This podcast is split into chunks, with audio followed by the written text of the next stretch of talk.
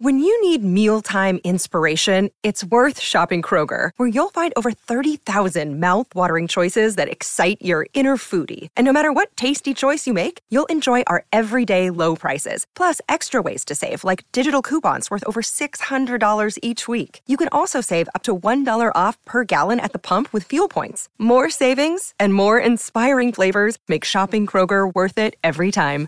Kroger, fresh for everyone. Fuel restrictions apply. Hello and welcome to the Arsenal Way. Back for another episode of our View from the Clock End podcast. I'm joined by Kai Kaynak. How you doing, mate? You good? You well? I'm good. I'm good, thank you. Um, I've had an interesting day where I managed to uh, drop my laptop on my face, which um, Okay. yeah, it's, it's been a great start. Physically, not metaphorically. Like No, you no, know, drop the ball on a story or something. little, little dent on my nose, which some more observant viewers may be able to notice, where somehow I managed to drop my laptop on my face. So it's, it's been it's been an interesting Thursday so far, but um, I'm hoping this will this will pick things up a bit more for me. Well, I'm sorry to hear that. I've uh, my laptop stays very much fixed to my table, so uh, I'm place never. It's a good place to be. I'm never in danger of falling laptops. Um, but uh, no, good to see you, Mark, of course. And uh, yeah, good evening, good afternoon, good morning, listeners, wherever you happen to be tuning in from. Uh, do, of course, make sure you drop a like on the video and subscribe. And uh, you're following both of us on Twitter at SkyKinet97 and, of course, on Facebook as well at Tom Canton Media for myself and uh, football.london for all of our written content. Uh, we're joining you for the first time after the closure of the uh, January transfer window. Of course, uh, we did a show on deadline day in which we covered uh, a lot of what was going on at the time. But with it now closed and a few days of reflection, we can talk about things, I think, in a much more measured approach. So, Kaya, what have you made of the window overall? pretty good. I mean, obviously, Arsenal's main targets going into the window were players like Mykhailo Mudryk, and obviously Kiwior was was a long term target. Um, Caicedo emerged a little bit later in the window when the Elneny injury became a bit more apparent. But um, given that Arsenal didn't get their two main targets, I think it, it's gone pretty well. If you you'd gone into the window at the start of it, we would have said the positions Arsenal needed strengthening were central midfield, central defence, and out wide. And they've, they've done all of that. The squad is definitely in a better place on February the first than it was on January the first. So, by those very basic metrics, the the the window has gone well for Arsenal. I think obviously there's disappointment that they missed out on a couple of big targets, um, but in both cases there were circumstances beyond their control, and they, they did try. They really tried to get both players, but you know they weren't they weren't available. Chelsea bid silly money for Mudryk, and Brighton weren't willing to sell at any stage for Moises Caicedo. I think just that late in the window was they left it a bit too late. Maybe you know would would come a bit more specifically onto Brighton, but why Arsenal went so hard for Caicedo, we'll, we'll maybe have a conversation about that a bit later. But Mm. I think it was a decent window for Arsenal. I, I don't know. We've we've had this conversation already, haven't we? So if you had to give it a rating out of ten, probably seven point five eight. I think for me. I, I don't know about you. I, I gave it a seven. I was on seven point five until we let Lokonga go. Um, I dropped it to a seven after that, just because I felt as though whilst the I think the loan is, is good for him individually and to regain that confidence, there's just something about the fact that Arteta asked for he wanted more in midfields. We've brought in a midfielder. We've let go of a midfielder, so you know technically not you know numerically added. If you know what I mean. I guess what I would say about that is, and even from a perspective where I, I agree with you, it's it's strange Arteta one day coming out saying we need more in midfield and then basically ending up with the same numbers. But from an Arsenal perspective, largely likely now, given that the club is still interested in Declan Rice and they still want to sign him in the summer, that Albert Sambi Lokonga doesn't have a long term future at Arsenal. I think we can probably guess that. We don't know it for certain, but it's looking like it's heading that way. And if that's the case, would you rather try and sell him in the summer where he's basically had another half a season on the bench with Jorginho coming in? He'll hardly play. Arsenal at the FA Cup as well. You can't see him starting too many of those important Europa League games because Granit Xhaka is a machine and he's able to play every game every three days and he never gets Mm. injured. And it's really impressive, you know, knock on wood and all that. But I think it's a smart move from Arsenal. I, I don't think they're expecting it. I think Palace came in relatively late in the window, said we want to take your player on loan, and he had conversations with Patrick Vieira. Vieira convinced him to come. Lokonga himself was a bit ambivalent on the move at first. He did want to stay, but I think those conversations with Patrick Vieira convinced him. And from that perspective, if you're looking at an asset protection perspective, it makes sense. And you listen, there's always an element of risk in any loan spell. Will Gallagher, sorry, Will um, Gallagher, Lokonga player. I had Conor Gallagher on my mind because he was Palace's loanee last year. But mm. they signed another midfielder as well, Ahamada, on um, on deadline day. So he'll have competition, and they, they need legs in midfield. Palace. That's been an issue for them.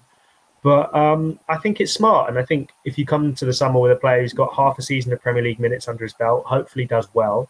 Because I think we all see there's definitely a player there in Sambi Lokonga. He's just maybe not quite torn it up at Arsenal as we were hoping he would do. But mm. if you hmm. want to sell in the summer and the player's got half a season of really good Premier League experience under his belt, his value suddenly goes up by five, ten million. And that, as far as I'm concerned, is it's it's smart. It's it's obviously a bit of a risk given the lack of numbers in midfield, but for the individual case study of, of Albert Sambi Lokonga, I think it does make sense just about. Yeah, I, I absolutely see those points of view, and you know, if if we get to the end of the season and we've not had to worry about injuries at all, it will make sense. However, if you know we if we do witness some really poor fortune uh, in terms of injuries, we might end up regretting it. Uh, it is only one that time will tell. So we're going to have to wait and see. Uh, of course, the player that we did bring in is Jorginho, as you've mentioned already. We did talk about him at length, and we did our deadline day show, which listeners you can of course check out on the Arsenal Way YouTube channel. Uh, but just after we've now had a couple of days to reflect on this, you know, I I like this deal. Um, I think that considering the players we couldn't end up getting in the window, being able to get in someone that can give you that immediate impact in that position can close the gap from the existing options that were behind Thomas Partey to add in more quality in the area. Now, all of these factors combined, I think, sees us getting a really strong option uh, for that area of the field, especially with now Europa League action returning in March. You can see a genuine level of rotation enabled to Arteta now in this squad, should he want to, through just just the one signing changes quite a bit, doesn't it? Yeah, I think going back to what we, we were saying at the start is is this Arsenal squad on February the 1st in a better position than it was on January the 1st? And I'd argue the signing of Jorginho definitely puts them in that position. Mm. Obviously, Mohamed Elneny is a player who's liked around the club, a player who's respected and viewed as a an important member of the dressing room, and that's why Arsenal are going to trigger his contract extension. They want to keep him for another year. Maybe that's a value protection thing. I don't know, but I, I, I know they want to extend his contract for another year. But even still, uh, with Lokonga going, I think Jorginho is an improvement on both of those players. I think he's better than both of those players, and I think that elevates the level of the squad. Mikel Arteta's big demand at the start of the window was any player who comes in has to improve the level of the squad, and Jorginho does. I think the the original apprehension when the news came out, when we reported it in the evening on Monday at Football.London, was was I think feared that will Arsenal be giving another 30 plus Chelsea player a long term contract? We've seen it with Willian, Petr Cech, David Luiz, etc., plenty more. And that was where people had their fingers burnt. Personally, I'm of the opinion that David Luiz was actually a decent signing, by the way, but that's that's for a whole nother conversation. I get why people were apprehensive, but I think as soon as the, the information came out, we all were reporting that it was an 18 month contract with the option for another year. Suddenly, the deal made a lot more sense because it's short term. If Arsenal then want to go out and sign a long term backup to Thomas Partey, to uh, Jorginho, a replacement even in the long run, they can still do that.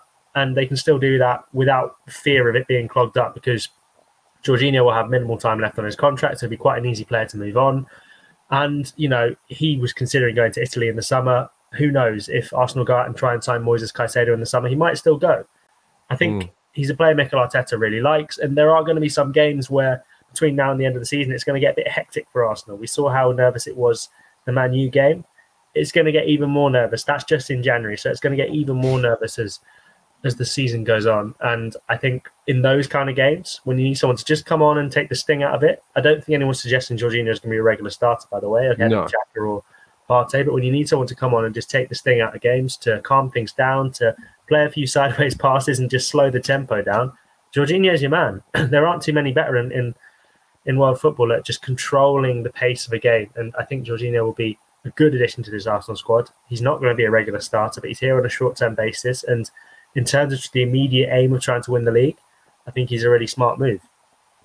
Yeah, I agree. Um, I, I don't necessarily see it like when the when the link came out. Obviously, with all the links to Caicedo and other midfielders, you know, I think there was an immediate kind of oh, like really? That's kind of reaction, I think, from a lot of fans. Uh, I know that we both had that when we were, you know, we were chatting as the news kind of uh, was filtered through to us, and uh, it was like, oh, oh, okay, like kind of reaction, which is really harsh, you know, on Jorginho because he's a very good player. But it was just the perception, I think, of the players and the money that was involved in what we were going for. And I think sometimes it's a really easy misconception to make that the amount of money you pay for a player is representative of that player's quality compared to another player you've paid significantly more for. But we know that money is such a it's it's so influenced by so many other factors um, that a 50 million pound player and a 10 million pound player can actually give you the same output. It just because of their age, you know, the club they've come from, the nationality they are, whether they're homegrown or not. You know, these types of things really impact price. And so when we're talking about 70 million Caicedo and then 12 million pound Jorginho, that perception I think is different. I'm also uh, there's a piece going out this afternoon where I talk about what I describe as the FIFAification of football, uh, which is along the lines of people get very obsessed about pace and speed and mobility being absolute necessities for players. And I think that comes from actually a culture of needing that in video games like FIFA. Um, and you see a player like Jorginho get dribbled past however many times a season, and that perception obviously leads into kind of you know having these preconceptualized uh, things about players. Anyway, we've mentioned Caicedo, um, and uh, we're very very lucky to be joined this afternoon on the Views from the Clock End by the Brighton correspondent for Sussex Live, Richie Mills. How are you doing, Richie? You good, Joel? Yes, all good. Thanks, guys. Yourselves? Yeah, very good. I'm just going to remove our faces from you so you're not uh, you're block, blocked away. There we go. we can see you now properly. Um, of course, we've just been talking about Arsenal's transfer dealings, and Brighton were significantly intertwined with Arsenal throughout the window for two deals. Uh, obviously, Leandro Trossard that we ended up signing initially, uh, and then the the saga involving Caicedo. Just to touch on Trossard briefly, I know that we've spoken on the channel about him before, um, but what did you make of of his exit from the club, and also now you had an opportunity to see him a little bit play for Arsenal. What have you made of his immediate impact to the club?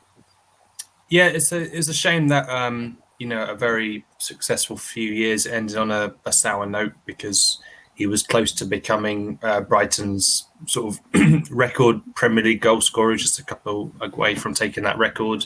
You know, he was the top scorer, joint top scorer this season, joint top scorer last season. So for him to sort of throw his toys out the pram to push a move was a bit disappointing from a, Brighton perspective. Um, fortunately, Kaoru Mitoma and, and co have really uh, been firing in the goals, so they've managed to sort of uh, fill that gaping hole fairly quickly. Um, but yeah, from the little I've seen from him, from an Arsenal perspective, um, he looks pretty good. I saw he got a lot of praise from I think Ian Wright and Roy Keane for his Man City performance. So um, I guess uh, it looks like he's he's um, putting a bit more effort into how he's playing at Arsenal than he was in the tail end of his Brighton spell. Um, speaking of spells potentially ending on sour notes, there was obviously the Moises Caicedo incident on social media, and that I think caused a bit of a stir down at Brighton. I think that's fair to say. I think it upset a lot of people. Um, we have a little Q and A section on the on the podcast. I'm going to slightly jump the gun because it's normally in the the back end of the podcast, but I'm going to go with this question we got in from uh, John Frederick, who says, "Does a sour relationship with Brighton mean that if both Chelsea and Arsenal were to come back in the summer for Moises Caicedo, do you think Brighton would now be more inclined to go for Chelsea now that obviously?" That relationship has been slightly damaged by the uh, the end of this January window and how Arsenal have, have gone about things. I think maybe to a degree, but for example, if Arsenal ends up offering more money and a better deal for him, then I still think they would go for that. I don't think they would sort of shortchange themselves just because of a little bit of bad blood. I mean, you could argue that, well, from a Brighton fans' perspective, um, Chelsea are probably in their worst books because they took half their team and personnel and whatnot. So um, I don't I don't think it would have that big a difference. But for example, if it was you know level pegging 50-50, potentially that could have the final impact. Mm, yeah, I think that one one of the things I noticed throughout the whole saga, um, and I'm curious to kind of get your thoughts on is is actually the process of reporting on the story, um, because obviously yourselves that were that you know are well connected and do know what's going on around the club there was a lot of backlash from Arsenal fans in particular, I saw towards um, journalists. Did you experience that during the saga? And if, if so, kind of how did you find that whole situation from the Brighton Did you find my burner account, basically? um, let's not talk about that. Um, uh, yeah, basically, um, I tend to sort of keep my head, you know, below the parapet. I don't uh, I tried to get embroiled in, in, that sort of stuff. But yeah, for example, there was I think some um, Brighton, more prominent Brighton journalists than myself, who who did get a lot of unwarranted and and um, uh, pretty unfair backlash, I think. And uh, I, I, think sometimes there's maybe a trend where people, um, if, if someone has a different opinion or just is putting out a different side of it, then they will they will get a lot of um, vitriol coming their way, even if it's the, the truth. And sometimes, you know, Brighton having a, a very good season, Arsenal having a very good season. Let's maybe focus on, on that rather than who everyone's going to sign or, or not sign. Um, but no, I, I, I um I stayed pretty clear of it. Thanks. You managed to avoid it. Fair play. Yeah, I mean, me and myself and Kai, you know, tweeting about Arsenal, reporting on Arsenal comes with its uh, its drawbacks. It's fair to say, and thankfully, most of the people that we engage with are brilliant. But uh, we'd be naive to not know about the the darker side of things, which is shame. But no, it's good to hear that you didn't have to endure uh, that much. You know, on, on sticking with Caicedo whilst we've still got you, um, are you expecting a fairly quick refocusing of him? Do you see kind of any challenging him. How now I was not not getting the move obviously um finding it hard to reintegrate. And how do you think the fans might you know well re-welcome him or not welcome him back to the fold? Yeah well well first off it'll be interesting to see what Roberto De Zerbi does in terms of the Bournemouth team news on on Saturday. He's got his press conference on on Friday. We're obviously chatting on Thursday. So Alexis Mac Allister uh, is suspended for that game, so that will really leave um, Brighton a bit short in midfield. So um, it would maybe be wise to bring it back in, just if they want to get the three points. Uh, going by sort of the reaction on social media, it seems um, that they will give him, they want to support him, you know, because Brighton had the chance to maybe qualify for Europe for the first time in their season, and it would probably be counterintuitive to to not get behind the team and, and you know or boo him. There might be a, a smattering of boos potentially at, the weekend, but I, I hope not. Um, he he was back in training on on Monday. Um, interestingly, he hasn't taken down the the Instagram post, um, mm. which I don't know. Maybe shows that he's um, maybe I know his head is turned. I hope for Brighton he isn't. And obviously, his agent has also come out today and um, and basically said that you know that was the dream of his whole life to, to move to Arsenal. Um, I question that a little bit because in the past, Caicedo himself has said his dream was to play for Manchester United. So, um, I yeah, I'm not sure if there's a little bit of opportunism there on on his part. Um, We're the same color, you know, both wear red.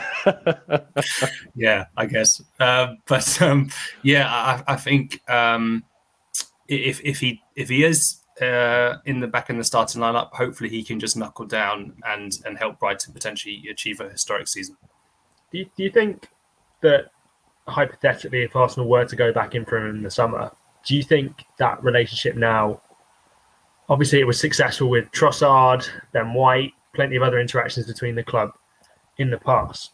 Obviously, I guess my my question is: was the the anger that was reported from Brighton in terms of Arsenal bidding bidding twice. Was that overblown? Was that sincere? Did they genuinely feel really upset by that? And do you think there's a chance he'll move on in the summer? Is is it likely that he'll move on in the summer now? To answer your second question, I think it's pretty darn likely that he will move on the summer. I can't see it staying, even if Brighton offer him a you know really good contract. I just I think I think that's definitely going to happen. In regards to the the first bit, um, I, I, do think, from from what I understand, that they were Brighton were a bit peeved that they that Arsenal didn't get the hint. That you know, I think they basically from right from the off said he's not for sale, um, and I, I think maybe some of the the kind of anger is actually directed at uh, Caicedo's new agents football division. I think they have done their best to sort of cause a rift or you know cause trouble. Um, but I, I, yeah, I don't know if it's completely burned bridges. Um, I know I've, I've, seen some articles saying saying that. Um, they probably have maybe on better authority than me, but I, I, don't think it's like a you know end of. But again, it might might sort of play in their mind a little bit. Hmm. It's a shame because Brighton have got lots of good players, so you you want to keep that relationship going for as long as possible, for sure. Yeah, yeah, you would, you would. Um, I will see. Uh, time is the the biggest healer of all, as they say. So we'll see in six months uh, if indeed there is any business to be done between the clubs. Richie, thank you so much for taking the time this afternoon to jump on the show. Really appreciate it. No worries. Thanks for having me on. Fantastic stuff. Speak to you soon. Uh, you can, of course, follow Richie on Twitter uh, at Richie Mills, Richard Mills. I want to say it's Richard Mills eight. Uh, I will double check that, um, but uh, I'll double check that in a second. But yes, uh, thank you to Richard for coming on and uh, and giving us all the information that we needed regarding. I said, any thoughts now? Not obviously while Richie's gone and you feel you can talk behind his back, but you know, it's, it's, Richie Mills too, by the way, on Twitter. Um, say all the things I think about Richie to his face. It's all good. Um, yeah, no, I, I, think uh, that's it's quite good to get it cleared up from the Brighton end of things and the the the stuff he was saying in terms of the relationship not being beyond repair. I think is quite reassuring from an Arsenal perspective. I think a lot of people can see what, what was going on behind the scenes there. I think it's it's pretty apparent without us needing to to say it explicitly. So.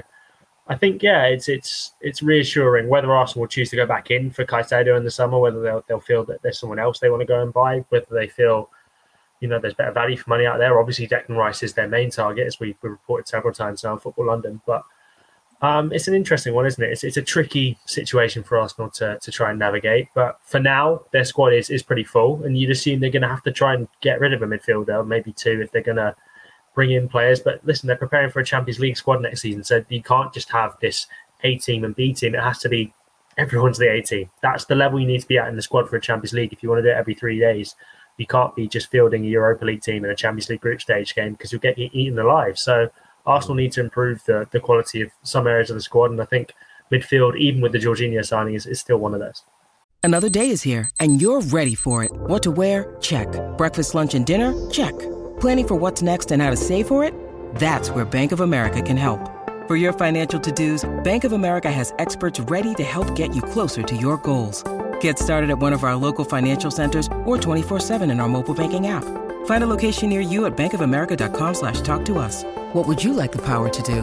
Mobile banking requires downloading the app and is only available for select devices. Message and data rates may apply. Bank of America and a member FDIC. Yeah, I agree. Um, let's let's talk about football because um, there is actually football to be played, of course.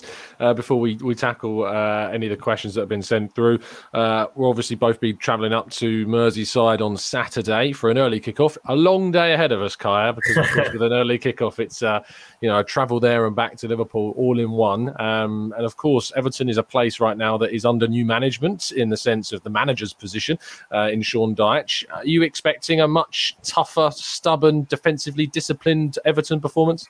Yeah, I, I think Sean Dyche is a much better manager than Frank Lampard, and I think that's going to bear out on on uh, Saturday lunchtime. Obviously, Arsenal, when it goes to Goodison Park, they don't have the best record in the world. I think no. last season under Rafael Benitez, Everton had lost something like ten games in a row. Arsenal turned up, they managed to win, and then they didn't win again. I don't think under Rafael Benitez. So that kind of tells you of the, the, the sort of the bad luck that Arsenal have at Goodison Park. I would say it will be a tricky fixture because I do think Sean Dyche has a lot of the players there already who can play his style of football. If you look at Tarkowski, Coady, uh, Coleman, uh, Matvienko, the left back, is that right? Uh, yeah, Matt, uh, Mykolenko. Mykolenko. Matvienko, I feel Matvienko like is the Shakhtar defender. Oh, there you go. With, Sorry, uh, Brighton, yes, the, the, the, left back. My, my apologies. But Idrissa Gueye in front of that, Andre Onana. You can see how Sean Dyche is going to set up Dwight Neil on the wing. I could go through the whole Everton team if you want. Mm. But you can see how they're going to play that sort of 4 4 2 style that Sean Dyche likes. I can see it being a very difficult game for Arsenal. And it's his first game in front of his home crowd. And obviously, the atmosphere around the club there is still very negative. I think there's a lot of anger towards the board. Um, obviously, it's at the board, and we've all seen the, the sort of the stuff going on around the club with the owners and them being told to stay away from the, the ground. However, I do think in the 90 minutes, those Everton fans will get behind the team, and I think they'll get behind Sean Dyche because they don't want to get relegated. And if Everton are going to stay up, it starts here, and they're going to have to get a few interesting results along the way and a few shock results along the way. And historically, they've been pretty good at doing that at home against Arsenal. So it's not going to be as easy as I think it would have been under Frank Lampard. I, I do. Sean Dyche, Mikel Arteta's record against him is poor. I, I, don't think he's won many games against him. So I think, yeah, it's it's a, it's a potential banana skin for Arsenal. I think a lot of people are writing it off as a really easy game. Um, yeah. I don't know if you feel differently, but I, I don't think it's going to be an easy three points at all. Well, looking back at the record, you know, we've lost three of the last four meetings we've played against Everton. Um, we've not won at Goodison Park since 2017. Um, so it's, wow. you know, exactly. It's been a long time since we've managed to win this fixture. Of course, Everton have been a very different side of late. But that is under, as you say, a manager that's not as good as Sean Dyche in in Frank Lampard. The, I think Everton and Sean Dyche in particular will be looking to just try and stifle Arsenal as much as possible. You know, if they can get a point from this game, they'll look at that as a massive, massive victory. You know, pressure's certainly on Arsenal. I think that Sean Dyche will probably be telling his players in a sense that this is a game that no one's expecting you to, to get anything from. And it's an opportunity, of course, to show what we can be capable of. Um, and I think that is always dangerous when you go up a team that, yes, they have something to lose, but because there's no expectation on them to win this, it generates a feeling of we have nothing to lose. Um, and so they're always that we think about Newcastle last season, you know, that cost us Champions League football. They had nothing to play for and yet could play with that freedom. And I think Sean Dyche may end up getting a little bit more freedom out of this Everton team on Saturday. So Arteta's got to approach this professionally. And of course, with the team that we've got available, you know that we've got a very strong side that will be going there looking to dominate and try and play well. Do you see um, any changes to the potential team? I mean, Trossard was really good against City. Do you think there's any chance that he might start the Belgian? Or I know it's a, a stretch to say Jorginho could come in, but do you think we might see him coming off the bench maybe at some point? I off the bench for sure. I, yeah. Um, I don't think he'll start. I don't think Trossard will start as good as they, they both were against uh, against Man, sorry, as good as Trossard was against Man City, I think he, he had a great first half, but I do think he faded a little in the second. Yeah. So I don't think there's quite enough there to be worrying Gabriel Martinelli's starting spot right now. And obviously, Saka's going to start, isn't he? So Eddie has to start through the middle. Reiss Nelson is back in training, so that's uh, that's yep, a plus. That. He, he, could be on the bench, so maybe there's there's something there. But um, I think we'll see pretty much the same starting eleven as against Man United. I don't think Rob Holding will keep his place. Um, I don't think uh, what the changes were? I don't think Tommy Tomiyasu will keep his place. I don't think Tierney will keep his place. And as good as Matt Turner was, I think obviously Aaron Ramsdale will come back in. So they have that first choice 11. But the difference is now when you look to the bench, as opposed to, let's say, the Newcastle game where Arsenal turned and all they could bring off the bench, really, all Mikel Arteta felt comfortable bringing off the bench was Takehiro Tomiyasu. Now suddenly he's got players who can bring off the bench and he feels can really make a difference. So Jorginho, Trossard, Kiwior we don't know as much about, but if he needs to come on and, and, lock things down, then you know maybe he feels a little bit more comfortable doing that. So I think we'll see the same starting eleven. But when you look at that bench, it is so much more reassuring to see the strength and depth that Arsenal have right now. Oh yeah, without a doubt. Like I, I, put up a graphic the other day, which I'll be honest, got ridiculed in our little, not a little. It's just you know our work chat, and uh, I, you know, to be honest, I didn't think it was the, that bad. You look at a second no. team, and if you if you count Gabriel Jesus in it instead of Eddie Nketiah, um, and I mean he's got to fight for his place back. So at the moment he is behind Eddie Nketiah. You got Turner, Tomiyasu, Holding, Kiwior, Tierney, um, Jorginho, Smith Rowe, Fabio Vieira, Nelson, Trossard, Jesus. I think that's a pretty good team. Like that's, that's a, that's a team that can win most Premier League games, and uh, there's a lot of Spurs fans in our, our work chat, so I think that that possibly Ooh, says and Man United as well, and Man yeah. United's you know all the bad ones. There's an Everton one in there as well, actually. There so is. you know, there's a lot of a lot of rogue opinions going on in that in that Arsenal work chat. But I think uh, no, I agree with you. I think that second eleven is looking really strong, and it's going to get stronger in the summer. So that's really exciting. Yeah, it is. It is exciting, and I think that uh, obviously that's actually a point of the transfers that I wanted to discuss with you before we went to questions because um, there's two points on, and I did a piece doing the winners and losers from the the, the transfer window. My loser section, I put Edu uh, in there, and I can already see your riposte. I'm interested to hear your explanation. I'm interested to hear your explanation. Well, the reason why I put Edu in the loser section is a because of the perception after the window. Um, so a lot of fans came out with a lot of criticism of Edu because, and we discussed this in our last podcast, the idea around priority targets and not getting those primary players. Now, I think you, uh, you know, did really well to explain actually that the priority targets we've had, Jesus, for instance, instead of Vlahovic, we've always been interested in Jesus. And that, that is the case for a number of players that we've still signed. And that maybe it isn't a case of plan A, B, C, D. Maybe you have a plan A and another plan A, and you kind of look for the best of the two that's available. And I think that's a fair thing. I think from the perspective of this window, that I look at Edu and I'm like, what could he have done better? And what happened throughout the window that made me think maybe we missed the boat on a couple of things? Now, if I look at the Mudryk situation, for instance, our third bid that we put in, I think, was between 90 to 95 million euros, with about 25 of that included as add ons. Chelsea, of course, got the deal done for 70 plus 30, with a lot more of those structured payments said to be more upfront and more favourable for Shakhtar we obviously have spent around 27 to 29 million on Kiwior and Trossard after we missed out on um, on Mudryk, and then we put in a 70 million pound bid, which was said to be with no, well, the 60 million pound was with no uh, add-ons. It was just a guaranteed 60 million pound fee, um, and then the 70 was with a 10 in add-ons on top of that as well.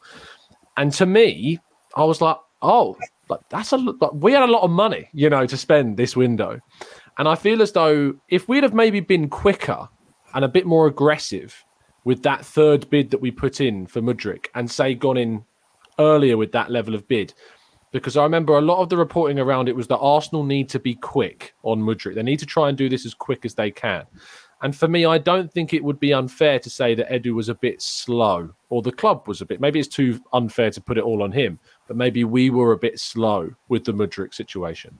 Yeah, I think you caveat there. It's, it's not Edu specifically, mm. but I think the Mudryk one, he spearheads it all, doesn't he? So, yeah, he's, he's the face. He's the face. Yeah. Um, the Mudryk one, I, I, guess what I'd say there is Arsenal did put their first bid in for him on Boxing Day, so mm. they hmm. were trying to move fast. They were trying to move early, and Shakhtar are very diligent negotiators, and I think they were really talking a long time. They were trying to get those talks done, and there's obviously the bids are the the things that grab the headlines. But away from the bids, there's a lot more preliminary talks. There's a lot more sort of phone calls. Do you want this? Do you want that? What if we did this? What if we did that? Would this be interesting to you? Those kind of conversations go on before those those bids get submitted. And uh, Sergei Palkin, who who is the the person Arsenal were dealing with, is is a notoriously tough negotiator. But mm. I think. I don't think it mattered when Arsenal got that done. I think Chelsea would have come in with that that money and they they proved it. I think if Arsenal had submitted that third bid on January second, Chelsea still would have come in with their their 88 million pounds, and that's a, a height that Arsenal weren't willing to go to. And in fairness to Arsenal, if they felt they could get him for less, why would they bid more? If that makes sense. So, mm-hmm. I think they had their valuation for the player. They, they put it they put up their valuation. They, they tried to get him for less, as every team would. You don't go in for your in any negotiation. You don't go in with what what is paid most at the start. You want to go in lower and then try and work up from there. But I think Arsenal's negotiation, I don't think there was too much wrong with it. I think just Chelsea came in with a silly bid. And I think even if Mudryk goes on to become a really good player, that's still silly money. And just as the same they've done with Enzo Fernandez, I think Fernandez may go on to become a great player, but I think 105 million is, is silly money. And yeah, Chelsea are doing this thing with the financial fair play, with the contracts. I don't think Arsenal want to do that. And in terms of financial fair play, I don't know if Arsenal would have been able to. I don't know the specifics of the finances, but would they have mm. been able to in terms of organisation and all that kind of stuff. and my guess would be no as well, even with Champions League money coming in. So, listen, they tried really hard. They, I know that that people hear that and they say, try hard FC and Edu, you know, he doesn't get the big deals done, all that kind of stuff, and that's not enough yeah. for some people. And you know, I guess I can't convince those people that that's fair enough. But I think it's harsh to say that Arsenal didn't go for the big deals. And I'm not saying you said that, but I think it's harsh to say that if they'd moved quicker, maybe it would have been different. They didn't go into expecting to get an Elneny replacement. Obviously, Elneny's injury came midway through the window, and then they had to act. But I don't know if you can fault the way they tried to. I think with with the Caicedo deal, I think what you can fault them is wasting time on trying to get Caicedo. When, as, as Richie told us earlier, there clearly was an indication Brighton that they weren't going to sell him. So why waste time? Why not just get Jorginho in earlier if that was your target, or try and get someone else in a little bit earlier? I don't know, but I think the Mudryk deal, maybe if they'd gone faster, I don't know if it would have made any difference. And uh, Caicedo just simply wasn't available. So I'd say it's harsh to call Edu a loser from this transfer window. I think the whole Edu out trending on Twitter is uh, wrong myself. I think he's, I think, oh, yeah, I agree. Record, I think yeah. he's earned a bit of a bit of leeway and a bit of trust. And I think obviously it would have been great if Arsenal were able to secure some some players who are going to be, you know, in the squad for the future and next five, six years. But to be honest, for the here and now, it's probably less of a gamble to sign someone like a Jorginho or a Trossard, who is mm. you know Premier League proven winner or winner in Jorginho's case, as opposed to Mudryk coming in from a foreign league who's not played for a couple of months because of the Ukrainian league winter break, and Caicedo who has never done it at the top level. So it would have been a risk, I think, um, bringing in those two. As much as I think they're they're as close to sure things as you can get because they're very talented young players and they're going to be great. But I think Trossard and, and Jorginho are very good second choices, if you like. And like we've said a couple of times in this in this pod, Arsenal's squad now is in a better place than it was on January first, and that for me is is all they could have hoped for from this window. Yeah, look, I think it's fair. I, you know, I there was a lot of criticism of Edu. It was it was way overblown, um, that's for sure. And the Edu out trending was kind of mad. You know, I think you know fans get upset and angry too too quickly um, with respect. And uh, whilst I have criticism, and I still stand by some of it, I absolutely understand what you're saying. I think we can be more aggressive and quicker in certain circumstances for sure. We certainly could have got the message from Brighton a bit quicker, you know, regarding Caicedo. Yeah. Uh, and maybe who knows what we would have done with extra time in the midfield. I'm still very happy with the business we did. You compare this to last January, where we, you know, you can very easily point to the January window as one of the potential reasons why we didn't make Champions League football next season season. Injuries is the big one, but then the argument would be that you know we could have covered off some of those potential injuries had we have done the business in January, which we didn't this time around. There's no pointing at the January window. We've signed competently players that are going to have an impact in the next uh, few months or so as we go towards hopefully uh, a first Premier League title in 19 years. Um, let's round off the show with questions. Uh, I know that we were pretty late in putting the tweet out, so we don't have many to go for that. So that's on us. We that's should have definitely been faster. Uh, we'll try and do that earlier next week. Um, maybe we'll do it even 24 hours in advance if we can remember that we're doing it. Um, but uh, yeah, Kai, do you have a? Do you want to kick us off with a question, or do you want me to kick us off? Yeah, I can do it. Um, this one's about Flo Balogun, who is obviously in super mm. form at the minute. Scored a hat trick uh, on Wednesday night for Stade de Reims, top scorer in Liga above Mbappe, Messi, Neymar, and all the other fantastic players in that league. And the question is from Zander, who's at X4NDAR, as in Zander85 hmm. on Twitter. And he says, with Balogun's current form, can the club keep Jesus, Nketiah, and Balogun happy with game time, or do they have to sell one of the three? If they do have to sell one of the three, which one would you sell? It's real tough, isn't it? Because I look at the squad and I'm like, is there space for three strikers in it next season? And and you look across the league and you look at other teams, do they how many strikers do they have? Um, you look at Manchester City and they've got Haaland and Alvarez, you know, as their strikers. I'm looking I'm Cole Palmer, I think, can play there, but rarely does. Um, You've got Liverpool with Nunez. Jota can play there. Firmino's still there, of course, but will probably leave. But Jota and Firmino aren't strikers. You know, I wouldn't classify them as such. They allowed Origi to leave. Um, I feel like I'm forgetting somebody at Liverpool, but it might be going over my head. Yes. Um, sorry? Nunez? Yeah, Nunez, Firmino, and Jota were the three oh, I said. So I was just trying to think if there was like a youth Gakpo's been playing up front recently. Yeah, true. Gakpo is a, is a potential option uh, as well. And then you've got at uh, Chelsea uh, about a billion players. Uh, ironically, not many strikers because um, you've got Havertz, who I wouldn't necessarily class as a striker, but has been playing there. You've got Aubameyang, of course, still there at the moment. Broja is is currently injured out for a long period of time. So yeah, of course. Who again, I wouldn't necessarily class as a number nine, yeah, and more yeah, so yeah. similar to, to Havertz, who plays off of a striker rather than as a striker. Um, and then you go to Spurs, you've got Kane and Richarlison. That's kind of their two. I mean, most of the time it's two with some versatile options. And at the moment, Arsenal have that because they've got Jesus and Nketiah, and then you've got Martinelli, who can operate through the middle, and you've got Trossard, I think, who was covered in the middle as a nine for Brighton in the past. And so that's where I'm going. If you're Balogun and you've scored, and say he comes back as Liga top scorer, which could happen because at the halfway point, that's what he is. Um, are you going to want to be third choice at Arsenal? Because he would be. And I don't think he will.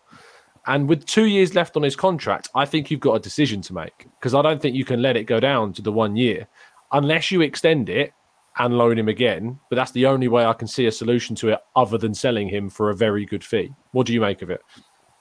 It's tough. I, I'd need to check if Arsenal don't have a, a one year extension mm. option. I'm, I'm, sure they would. They tend to do that in most youth contracts. But um, I'll double yeah. check on that before before being certain of it. But uh, I think so. With these sales, you look at the team who I think are the best sellers in, in the Premier League. That's that's Liverpool. I think City are getting close to it, but I think Liverpool historically have been among the best sellers. And what they've done is they they through smart loans and through you know mixing and matching here and there, they built up the profile of their young players. And look at Dominic Solanke, for example who is a player who was never really going to make the grade at Liverpool. Not saying that Balogun's not going to make the grade, by the way, but who was never going to become a first team player just because they had Salah, Mane, Firmino, who were starting every game, Origi beyond that, Minamino, and Jota. So they took the decision to to sell for 20 million to Bournemouth, and that's proved to be a fantastic piece of business because you know Solanke has not gone on to become, I think, a 20 million pound striker. Now I think Flo Balogun would be worth even more than that come the summer if he keeps up this goal scoring form, and even if he's in the the top five goal scorers in France. If he gets 20 goals in Ligue 1, that's a striker that most Premier League teams would want. And if you look at mm. across the Premier League, teams like Brighton, for example, they need a centre forward. Um, pretty much every team in the Premier yeah. League could do with a good centre forward. And I don't want to sell to Brighton. I refuse. yeah, there you go. They can put as many bids in as they want. Andy Naylor will be furious. Not for sale. um, I think there's there's plenty of plenty of clubs across the continent who will be aware of what Balogun's doing as well because they think you know I think both Milan clubs have been mentioned. So yeah. there's teams out there that would pay decent money for Flo Balogun, and I guess it's a question of striking while the iron is hot. And do you then send him out on loan to another Premier League team or maybe to another European team and risk it not going as well, or do you try and cash in this summer and when his value is probably going to be at its highest? I'd, I'd suggest a 20 year old, 21 year old striker, sorry, who's got you know is double figures in Liga already. He's going to come back, and I don't think he'll he'll play, even if he came back as the third choice striker. He can play out wide, and he has done for Arsenal in the past, but he's not getting ahead of Eddie. He's not getting ahead of Gabriel Jesus, uh, Martinelli, Smith Rowe, uh, Saka, Trossard. That's a pretty stacked front line, and you wonder if Arsenal might bring someone else in even on top of that. So, mm. where does Balogun fit into that? Not in a position where he'd be a regular starter, I don't think. And would he want that right now? I don't know. It's a really tough decision. Yeah. Um, I think it basically comes down to what offers come in. If the right offer comes in for him, let's say a team comes in with 40 million for Flo Balogun, I'd be very tempted to accept that myself. Mm. If a good team, a good Premier League team comes in with a loan offer, I'd also be pretty tempted to accept that. So it's difficult to, to make any firm, I guess, decisions without knowing what offers might come in. But it's, it's, it's a really tough one. I don't know. What, what what would you do? Would you would you sell? Would you keep? Would you loan? It's it's, it's so hard. Yeah, selling him to another Premier League team is a problem for me because um, I think he's good enough that he'd make an impact against us. Um, Everyone wanted all the money, though. That's the thing. I know they are. Um, and you know, I think you know you're going to be looking at. So ironically, when you said, um, I can't remember what the phrase you used, but you used the word iron, and I was like, hmm, would the Hammers right, be going? Yeah, West Ham would yeah. love that. I'm sure. Yeah, and I was, you know, I think that with uh, with someone like him, I think Brighton is the, ironically the obvious candidate um, for a, a, team that need a, a, genuine forward coming. I know they've got the Ferguson coming through, but you know you don't know if this is just kind of a, a, a purple patch for him having got the opportunity or not a lot of fans love could do with one. Everton could do with one. There's there's plenty yeah. of teams. There are plenty of teams, but you know there is also a good argument to say that if Arsenal are seeing this guy score regularly, can we afford to let a, a potential top goal scoring talent leave the club? And that's the next question that you have to ask yourself. And that that will be, you know, I assume assessed in the summer. Um, what he doesn't necessarily have, and this is what I think differentiates him from what Jesus and what Nketiah has been showing in these last few weeks is that he is kind of more of a when he's playing striker that classic finisher. And Nketiah has started to kind of develop more his collaborative game. And it's not to say that Balogun couldn't also do that at Arsenal. I know he's played off the left at times as well. Um, but I do look at him as more of kind of that that spearhead. Whereas like our number nines at the moment at Arsenal aren't necessarily being spearheads. They're being kind of these, you know, uh, enablers for those around them as well. I haven't seen enough of Balogun to outright say he could not do that because I've seen at moments where he certainly could and has shown some of that. But I think at once this season he has been showing more of his ability as a natural number nine and a more traditional number nine. So it will be interesting to see what happens uh, in the summer and what Arteta wants to do with him because there is an opportunity. One thing we, we didn't mention, which could be an option, is buyback clauses. They're very much yeah. a thing. Chelsea have used mm. them to great effect in the past. Look at Nathan Ake. They they, they brought him back, sold him yeah. for even more. Um, plenty of other players like that. And you know, if Arsenal were to sell, insert a buyback clause or a first right refusal, that kind of thing, that would be really smart business. And in fairness, you know, we, we maybe were a bit critical of Edu at the start, but tying down a young player like that to a long term contract gives Arsenal all the power in this situation. They mm. can decide if they want to sell with a, buy, a buyout clause or they can decide if they want to have the first refusal, if they want to loan him, or if they want to keep him. It, the ball's entirely in their court, and they've got a very promising young player. And you know, there's plenty of teams in the Premier League could be interested, and as you say, plenty of teams across the continent. I personally would love that buyback idea because let's say Eddie Nketiah in a couple of years' time decides he doesn't want to be back up to Jesus anymore, or mm. Jesus decides he wants to move on, or whatever. Suddenly you've got already the option. So it's it's it's really interesting. Um, it's really interesting, and it's a chance for Arsenal and it's a chance for Edu to prove that they're good sellers because they've been waiting for this opportunity and they, they've positioned themselves nicely, and now it's over to them. Indeed. Um, our last question that we'll tackle is from Imran at Khan Fused, uh, which is very, very clever uh, for his handle. Uh, says, Will Jorginho, Kiwior, and Trossard be the main options for the Europa League?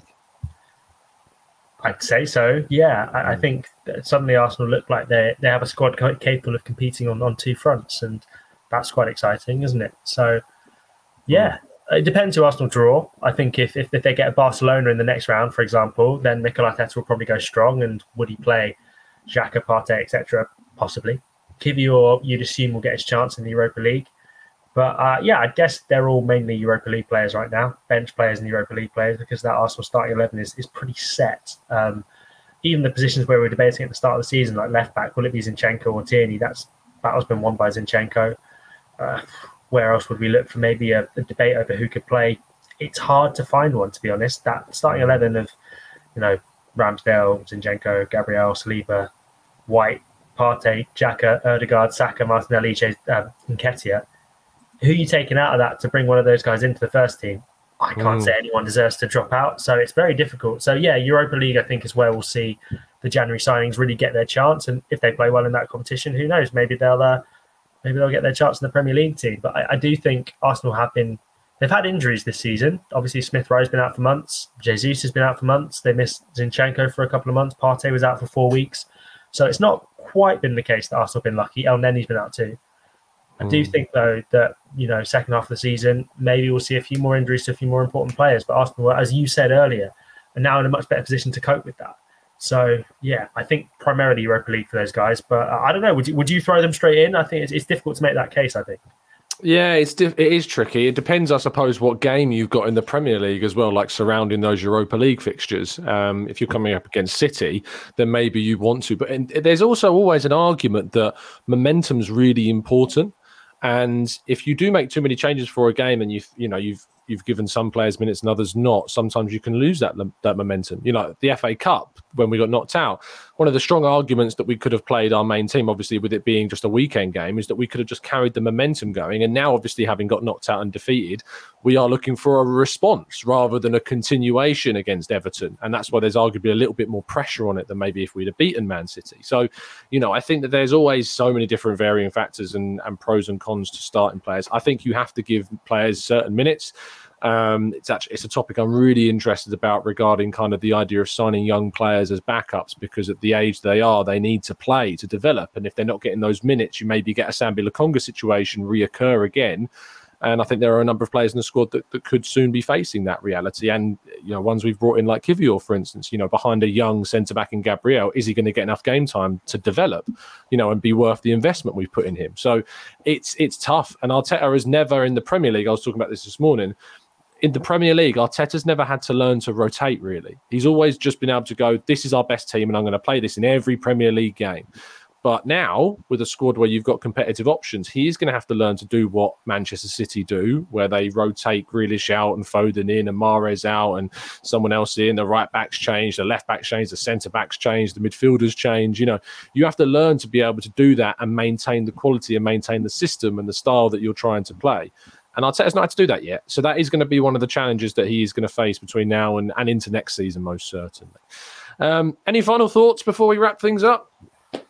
Uh, no, no. I think we're just very excited for what's to come in the second half of the season. It's been a great first half of mm. the hmm. season, and hopefully we can we can build and go forward from an Arsenal perspective. I think very few people expect us to be here, and I guess no matter what your thoughts are on the transfer window, it, it's great to be in this position and with the potential to kick on. So I know everyone will get behind the team in the second half of the season. I don't think I need to tell anyone that, but yeah, I think we're all looking forward to it. So roll on May. Fingers crossed it'll be a, a very happy time then. And I think yeah, next three months are going to be fascinating and fun and also frightening. So hopefully yeah. you know we can we can keep ourselves relatively sane going through it. But I think it's it's going to be a good few months. I think.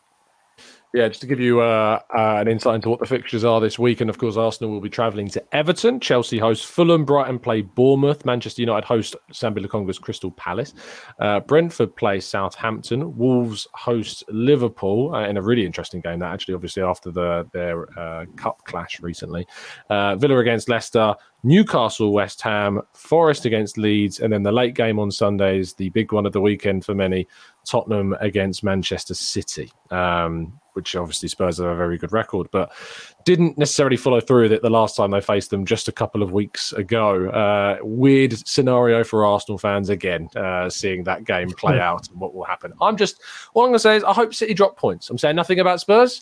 I just hope City drop points. That's all I'm saying. That's that's all I'm putting out there into the ether. So do us a favour, please. Um, but thank you ever so much for listening. Kaya, thank you for your time, Matt, as always. Tell people they can find you and what you're going to be up to. Yeah, thank you very much. Um, on Twitter at KayaKaynak97, on Facebook at KayaKaynak Journalist. And yeah, coverage of all the press conference with yourself tomorrow, Tom from London Colney, and then the game we're travelling up at six a.m. I think we're leaving on Saturday. Oh, so five thirty for me, mate. Five thirty for me. I've got the luxury of six a.m. So going to be an early one, but uh, hopefully it'll be a, a, a, trip worthwhile on the way up. I think on Saturday. Mm, indeed, indeed. Uh, thank you so much, everybody, for listening. Been an absolute pleasure as always. We'll see you again very soon, and as always, keep following us down the Arsenal way.